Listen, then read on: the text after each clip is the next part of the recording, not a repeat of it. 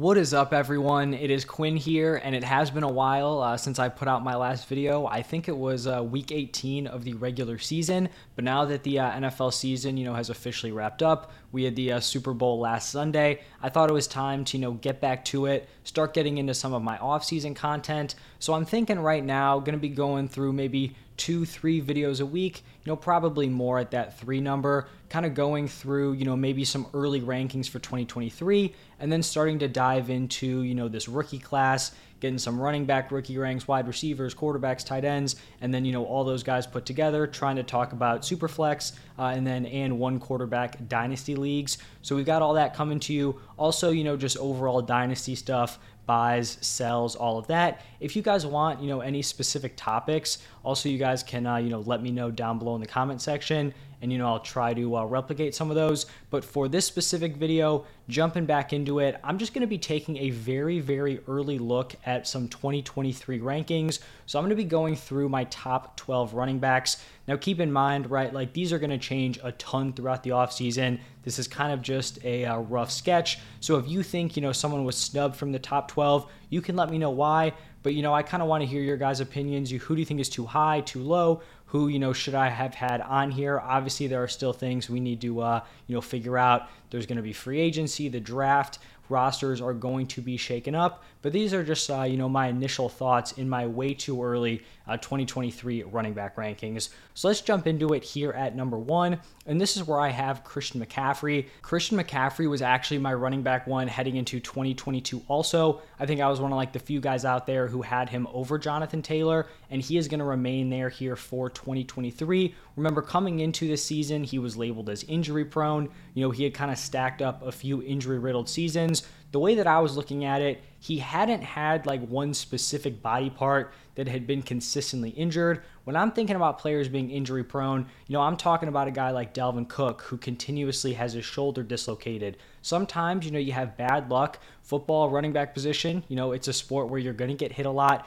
Christian McCaffrey had a great track record through college and then into his first few NFL seasons. So I wasn't really bought into the uh, injury prone thing. He comes out here in 2022, plays a full 17 game season, and then also appears in three playoff games. So I don't think we have to worry about that, you know, for CMC. Now, obviously, it's possible he goes out and suffers an injury uh, in 2023. Like I said, that kind of just comes with the territory at the running back position. But he had a great season, finishes the RB2 in points per game. I'm going to be using a half point PPR. So the RB2 in points per game behind Austin Ekeler. And if we only use his games from when he was with the 49ers, he would have been the running back one. Obviously, he's going to be heading into next season on the 49ers roster. And he's a guy who's not going to have a massive workload. You know, typically, if you're drafting someone as the first running back off the board, you want them to have like 18 plus carries, a ton of targets, and he'll have a solid workload. But I think with his receiving work, some big plays on this offense, efficiency, and then also just touchdown upside, you know, those things are going to carry him, in my opinion,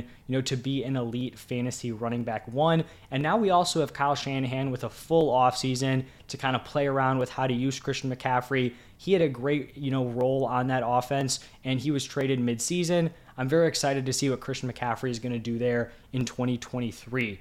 Now, at number two, I have Austin Ekeler. Like I mentioned, he was the running back one in points per game this past season. He kind of proved that his uh, 2021 season was not a fluke. He scored 20 touchdowns in that season. He followed it up here with 18 in the 2022 season. He led all running backs with 127 targets and then also with 107 receptions. And then he was first in red zone touches with 68. The kind of crazy part about that is he only had seven goal line carries, which is not a crazy number. So he wasn't even like their locked in goal line back, but they were still, you know, peppering him with opportunities inside the 20. So obviously that led to uh, a ton of touchdowns for him. I think he also was the beneficiary of, you know, the injuries to Keenan Allen and Mike Williams. He was desperately needed as a pass catcher. So I think this offseason will actually be interesting for Austin Ekeler. What do the uh, Chargers do in terms of their weapons? You know, Keenan Allen getting up there in age. Do they make a splash, bring in another guy, you know, spend uh, top draft capital to bring in a wide receiver? I think that's possible. Do they maybe bring in a second running back to split the workload? You know, these are things we're going to have to figure out, you know, throughout the offseason. But right now, he is going to be my RB2. Now, looking at number three, I have Saquon Barkley. And just like Christian McCaffrey, Saquon is another dude who beat the injury prone narrative. He played in 16 games and was the running back five in points per game with a very strong workload. He had an 80.1 opportunity share. That's uh, third amongst running backs in the NFL. 18.4 carries per game, 4.6 targets per game. He is actually going to be a uh, free agent this offseason. It seems decently likely that he re signs with the Giants. That offense is definitely looking up with uh, Daboll taking over. But I mean, if he doesn't re sign with the Giants, if he goes somewhere else, like let's be real, he's going to be a stud, a high end uh, running back one, you know, no matter where he ends up. Now, here at number four, this is probably, uh, you know, the first take that may have some people, you know, kind of disagreeing with me here or, you know, maybe think it's kind of a hot take here. At number four, I have Bijan Robinson. And, you know, like I said, some people may think this is too high since he's not even on an NFL team yet. Maybe you think he shouldn't even be in these rankings. I'm going to have him here. And, you know, I think a poor landing spot in the draft could drop him a little here from this number four spot. But I mean, the talent is 100% there for a guy like Bijan Robinson. If you're not someone who's super locked into these like draft prospects, I'm still kind of getting into it you know, over the next few weeks. But I've been hearing about Bijan Robinson as the RB1 of this class, you know, over the last few years. It seems very unlikely at this point that he falls out of the first round. So you're looking at, you know, very likely a first round running back. He was a three year starter at Texas. He had a monster 2022. I mean, all three of his college seasons, very impressive. But this past year, played in 12 games, rushed for almost 1,600 yards, scored 20 total touchdowns, also very effective as a pass catcher, so he can be a three down back, had 314 receiving yards this past season. And then when we're just looking at, you know, some of the success from recent rookie running backs, guys like Breece Hall, obviously he had the injury, but he was putting up monster numbers before he went down. This past year, you know, same class, Kenneth Walker with some solid games after he took over for Rashad Penny, and then Jonathan Taylor a few years ago. All these guys have found success in their rookie seasons, and I actually think most people out there would argue that Bijan Robinson is a better prospect than all three of those guys. We have seen, you know, rookie running backs dominate, not just the guys I talked about, but some of the more like elite prospects, a Saquon Barkley and Ezekiel Elliott. Saquon's rookie year, he was the RB2 in points per game. Zeke's rookie year, he was the RB3. You know, I think in terms of uh, redraft for fantasy, I expect Bijan Robinson, when it's all said and done, to be picked somewhere at that one to two turn. There are also some really, really strong landing spots at the back end of the first. So he's going to be number four here for me. Obviously, there's some wiggle room, and I don't really know if I'll see him jumping Saquon even with a good landing spot. Maybe he moves down a few spots, you know, if he has a really rough landing spot. But personally, I like him here at number four. Now, a guy that I kind of just mentioned at number five, I've got Jonathan Taylor, and he's coming off of just a brutal 2022 season. He was pretty much the consensus running back one, and I mean, the dude finishes the RB 18 in points per game. Even when he was healthy, it wasn't great early on. And then, you know, we know he had that ankle injury, which shortened his season.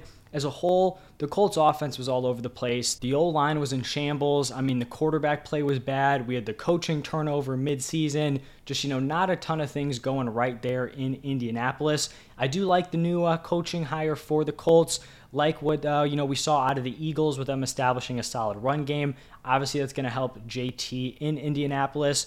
You know, it seems like they're going to have a young rookie quarterback probably taking over. You know, maybe a bridge veteran to one of these guys that they're looking at in the draft.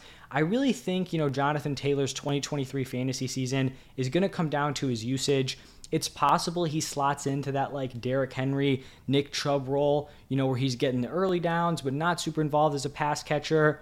If that's the case, he's probably going to be in that like RB5 to 12 range. However, if they let Jonathan Taylor eat, they let him be a three down back with that receiving upside. I mean, now we're looking at a guy who could totally finish, you know, as the RB1 overall in fantasy, like he did in what was that, 2021.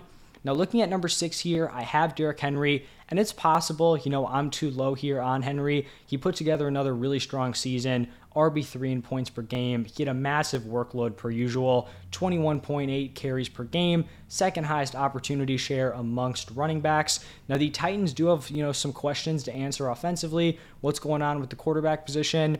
And then with Derrick Henry, there's always some risk, you know, with the age. He's getting up there, he has a lot of usage, a lot of tread on the tires. But I mean, it's also possible that just Derrick Henry is not a you know, a real human being, and he'll just go out there in 2023 and put together a monster season. So he slots in here at six right now. Number seven, I have Nick Chubb. He kind of had a strange 2022 because if you were drafting Nick Chubb, you probably thought he was going to be okay, you know, early on in the season. And then once Deshaun Watson hit, he would have the touchdown upside, you know, when he would kind of be a league winner for you later on. And it kind of, you know, happened in the reverse order. He dominated without Deshaun Watson you know, had crazy touchdown numbers in those games, even though the offense wasn't great. And then he just totally fell off when Deshaun Watson returned from suspension. He still did finish as the uh, RB6 in half point PPR points per game. We have Kareem Hunt, you know, currently a free agent and really wasn't a factor later on in the season. Personally, I think Deshaun Watson is going to be much better in 2023. And, you know, as always, Nick Chubb's going to give you a lot of security at the running back position. I think sometimes security can be overrated because, you know, there are injury concerns there. But I know some people like someone they can just plug in. They know they're going to be an RB1 if healthy, and that is what Nick Chubb can do for you. Now, here at number eight, I have Breece Hall. And Breece Hall was honestly someone that I had a tough time ranking because personally, I'm a huge Breece Hall fan. If you guys were here last offseason, very, very high on him. Basically loved him. I think in the third round, you know, if you're getting him fourth, fifth, sixth, I was all over him last season, you know, coming into it. And then he comes in, he tears his ACL. Now, without the torn ACL, I honestly think I have him ranked in like the RB2 to 4 area. Like, I wouldn't be shocked if I had him as my RB2 if he logged a full healthy season the way he was trending. I mean, the dude was RB7 in points per game, and that includes like early on where he was in a committee. So, I mean, like the dude was really ready to explode. I mean, he really did explode. He tore his ACL in week seven. Right now, the reports are positive in terms of his recovery. Seems like he's on track to be ready for camp. Obviously, we can't be positive, you know, because we're still a little bit, you know, ways away from that. Maybe it takes him a few games to get back to 100%. But if this return timeline sticks, and he is looking healthy for camp, you know, kind of able to get that rust off before the games actually start. I do think I would move him up here. There is concern, you know, coming off the ACL, is he going to be the same guy? You know, typically it's like the second year after. That's where they really get back to it. You know, we just saw J.K. Dobbins struggle, but obviously J.K. Dobbins had a uh, definitely a more severe tear than Breece Hall did. So something to kind of monitor throughout the offseason.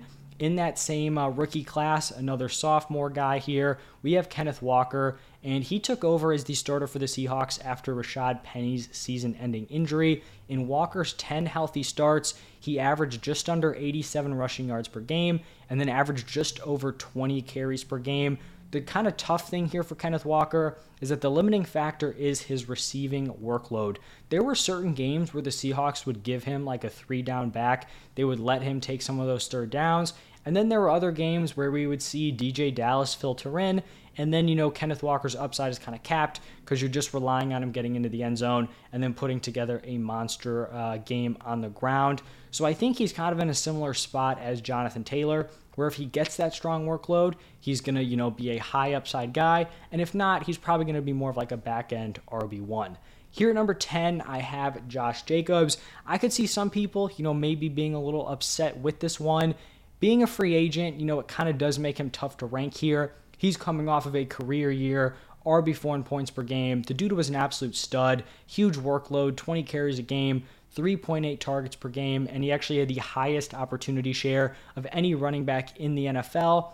It seems likely that he's back with the Raiders, you know, either with an extension or they uh, do probably like franchise tag him heading into 2023. I think there are also questions to be answered for the Raiders in terms of their quarterback situation. Like if they're, you know, obviously moving on from Carr, if they can't bring in a solid name and, you know, maybe they're kind of, you know, in a rough spot, this could be a really tough offense if they don't fix that quarterback spot. On the other hand, if they go out and bring in a guy like Aaron Rodgers and, you know, they're going to win, I mean, and Jacobs can kind of replicate that usage. He will have a massive fantasy ceiling once again. Now, moving on to number 11, I have Tony Pollard. I think 11 and 12, you know, you could argue some guys to be filtered in here, but I did end up going with Tony Pollard. He was wildly impressive on a very limited workload. He was the RB9 in points per game, despite only having a 48.1% opportunity share, was only at 12.1 carries per game, 3.4 targets per game. I mean, like the target number is solid. In terms of carries, Like we're looking at guys who had eight, nine more carries per game than Tony Pollard, and he still finished as a top 10 guy. At this point, it seems decently likely that he stays with the Cowboys, you know, either with the tag or an extension. If the Cowboys are able to keep Tony Pollard and then they end up moving away from Zeke, you know, cutting him, whatever they got to do to get him off that roster, I could easily see Tony Pollard rising up. If they will give him a solid workload, I don't think they're ever going to be giving him like 18 carries, five targets a game. They'll probably have another, you know, back to complement him. But if we're in that like 14, 15 carry per game range, four targets. I mean, in that offense, Tony Pollard could really do some serious damage. And then wrapping up the top 12 here, at number 12, I have Travis Etienne. This could have gone to, you know, a Rhamondre Stevenson, someone else in this range. I ended up going with Etienne. I think his 2022 season was a very strong mix of positive and negative. Started off very, very rough. I was very high on Etienne, and I was not feeling great, you know, when we have James Robinson leading this backfield early on in the season. But then he took over in week seven. He logged some impressive games once he was the starter. In his uh, 11 games as a starter, he had uh, over 100 rushing yards in five of those. I think there were kind of two clear disappointing aspects of Etienne's season. One were his touchdowns, and then the other one was his receiving work. So he scored five total touchdowns on the season, despite carrying the ball 220 times and being targeted 45 times. That's tough. It honestly seems pretty unlucky. And I mean, you look at his last eight games, the dude scored one time while operating as like pretty much the workhorse of a top offense. And then the other disappointing part was his uh, targets. 2.6 targets per game is just not going to get it done. You kind of thought that's where he was going to see his upside. It didn't happen. You'd like to see that improve, but he's going to be the running back one on an ascending offense. We're going to get Calvin Ridley back, Trevor Lawrence heading into year three. I think this Jaguars offense is going to be very, very solid, and I think Travis Etienne will be a borderline running back one. So that is going to wrap it up for my top 12. I definitely think this one uh, ran a little longer than kind of I was expecting, but you know, it is what it is. Let me know what you guys think. You know, per usual, I'll have the uh, wide receivers up. I think uh, Sunday, maybe that's the day. We'll see. Getting back into the uh, swing of things. Thank you all for stopping by. If you enjoyed, hit that like button, subscribe to the channel. Thank you all again, and I will see you in the next one.